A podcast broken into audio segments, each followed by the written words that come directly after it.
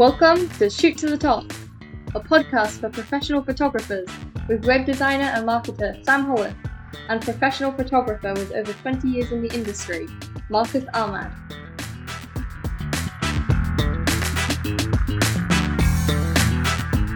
Hi, Marcus. Hi there, Sam. Good to see you again. So, this week we are looking at seeing the light, starting to use flash in your photography. Marcus, can you introduce us to this topic, please? I certainly can. Now, flash. First of all, let's just get the terminology sorted out a little bit because our American cousins call it strobe. For the purpose of this podcast, I'm going to be calling it flash, but they're the same thing.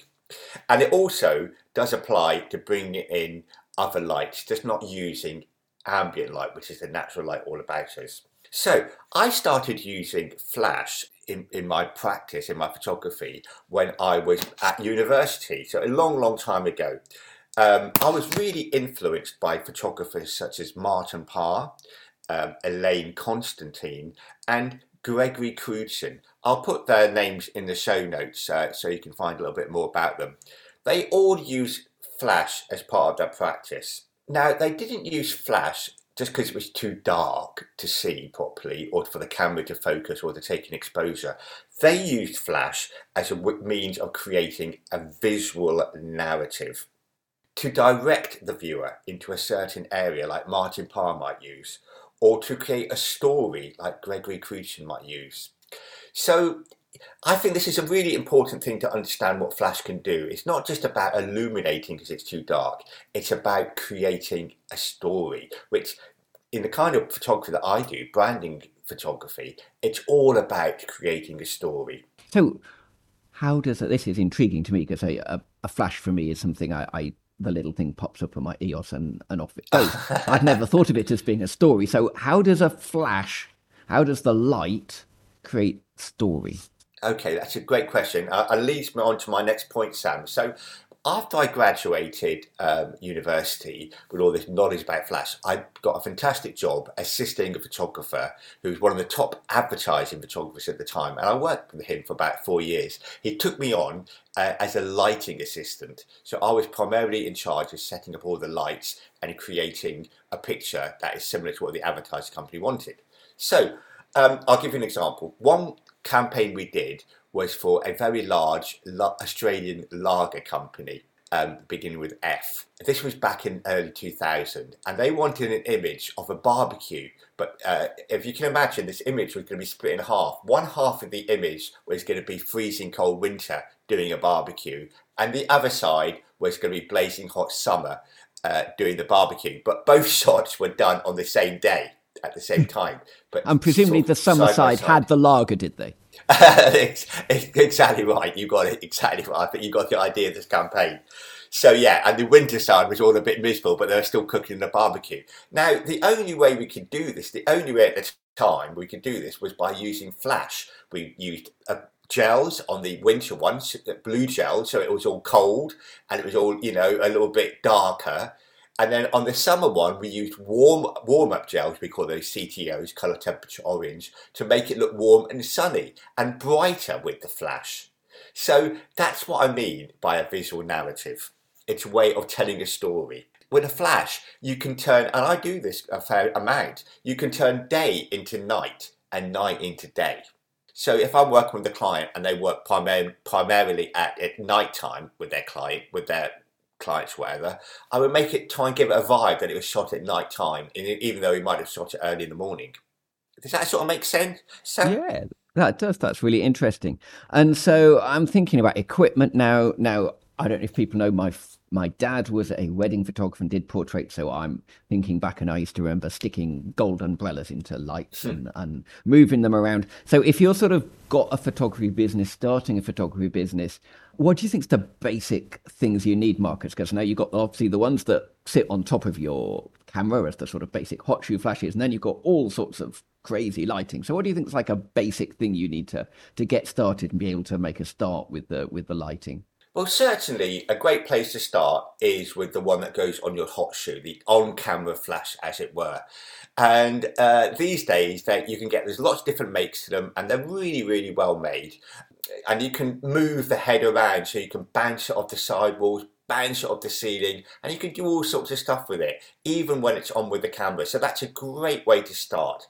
So I was Yeah, just going to say, and the- then in terms of brand, you're saying the generics are as good as the, you know, as the real camera brand for the flash. Oh, yeah, I just say good? names. I don't think we can, can we? I don't think it's good to say names. I don't know why that is, but it's something that people do. Yeah, there's, there's generic camera brands that I, I, I think are better. In fact, got, I would go for a, a, a range where there's lots of different types of lights uh, that you can build up uh, your collection with. So you can start off with your on- on-camera flash, then you can maybe get another one by the same manufacturer that might be an off-camera flash, like a, a battery-powered, really big battery-powered one, or mains-powered one for the studio.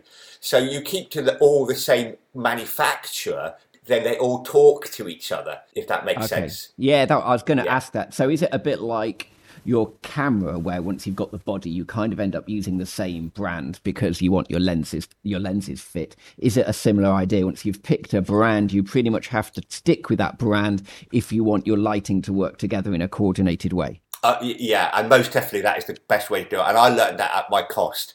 You know, for example, I had when I was working in America, I had one set of equipment over there. When I was working in the UK, I worked with another set. I had their own brand flash on camera, and it didn't talk to each other. That so when I started, we built my uh, stock of f- flash equipment. I just kept to one manufacturer, and it is so much better.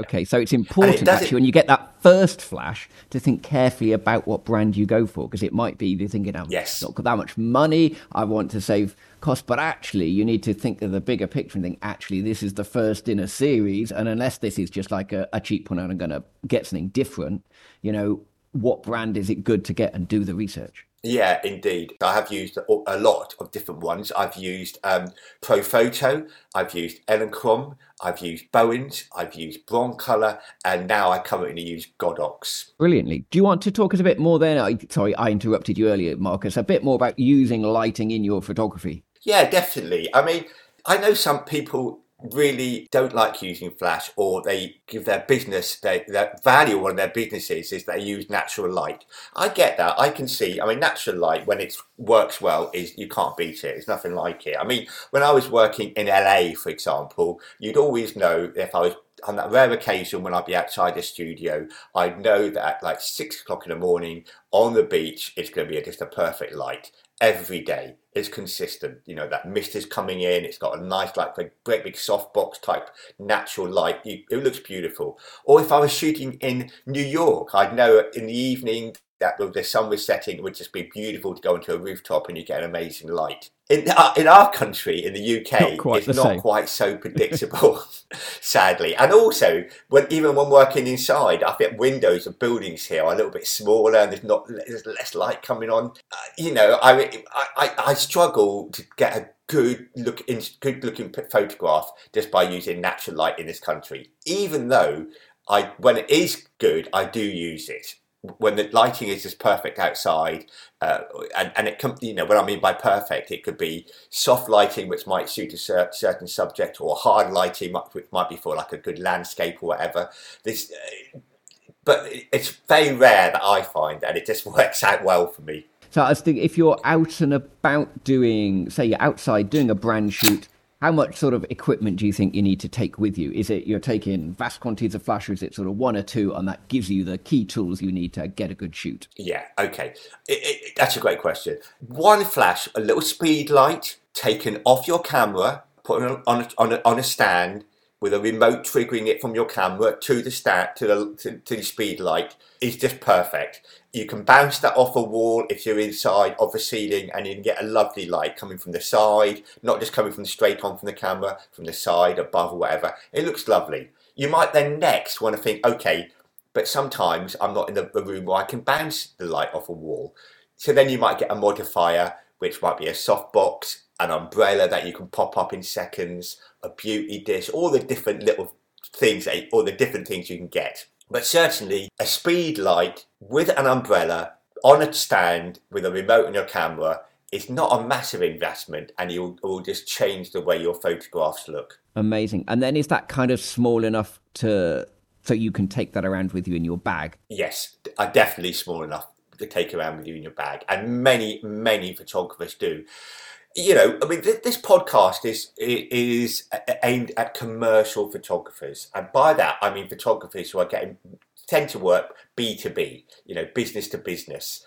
You're there to get a photograph and you can't go and say, "Oh, it didn't quite work out with me. The light wasn't right." You've got to go there and get consistently come up with images that are going to suit their brand and suit your brand as well. So lighting, flash lighting, ticks those boxes for boxes is for me. If people want to learn more about lighting, if they're thinking, I'm not very confident with this, I'm not really sure where to start, is there some good places people can go to get training or more information? There certainly is, Sam, and that's exactly what I was going to talk about. Um, I mean, I, obviously, I have taught a lot of people how to use flash photography. When I was a university lecturer, I was, you know, part of my task was to get the students who are all complete beginners, really, well, not all, most of them are complete beginners, up to a level where they can really understand and use Flash. There's lots of YouTube videos out there which are very good for maybe little details how to use a certain type of flash or how to use a certain uh, modifier. I think, but generally, and there's books as well, but generally, I think it's good to invest with somebody with lessons on a one-to-one basis or go on a very small workshop with maybe about half a dozen people. The, the one the workshops i don't recommend are the ones where they've got a model and you photograph the model with the lighting set up so it looks good for your portfolio. I don't think you learn as much like that as from a proper structured teaching program because presumably on those programs, you're not the one setting up the light, and that's where you learn, isn't it? It's, you learn by doing it yourself, by getting the light in the wrong place, you know, in the right place, and also in the wrong place, and learning from that. Exactly, Sam. And just talking on that point, I think the great thing about digital photography is you can immediately see what that flashlight is doing. You can That's immediately it. see it on the back of your camera, yeah, or you're tethering it, yeah. Whereas in the olden days, in the old days, with film, you had to wait for the, the to come back from the lab 24 hours later. So you're getting instant feedback. So it's just great to go out there, make a few mistakes, see what doesn't work, and then find out what does work. Brilliant. So, Marcus, do you think you can kind of, we're coming towards the end of time, do you think you can kind of summarize that for us a little bit? Give us a, a few tips of wisdom to kind of summarize what we've talked about? Most definitely. I mean, obviously, I, am for me, Flash is the way to go. And if you're going to start working in Flash, build up a kit that is all from the same manufacturer so it all talks to each other. And most of all, don't be scared about using it. Just look in the back of your camera. Is it too bright? Is it too dark? Turn the flash up, turn the flash down. That is basically it. Brilliant. And then that one remote flash on a tripod is a is a good way to go and a good way to start and a good way to learn about using flash. Yeah, and for a minimal investment. Brilliant. Thank you, Marcus. Right, I've got a stat of the day for you.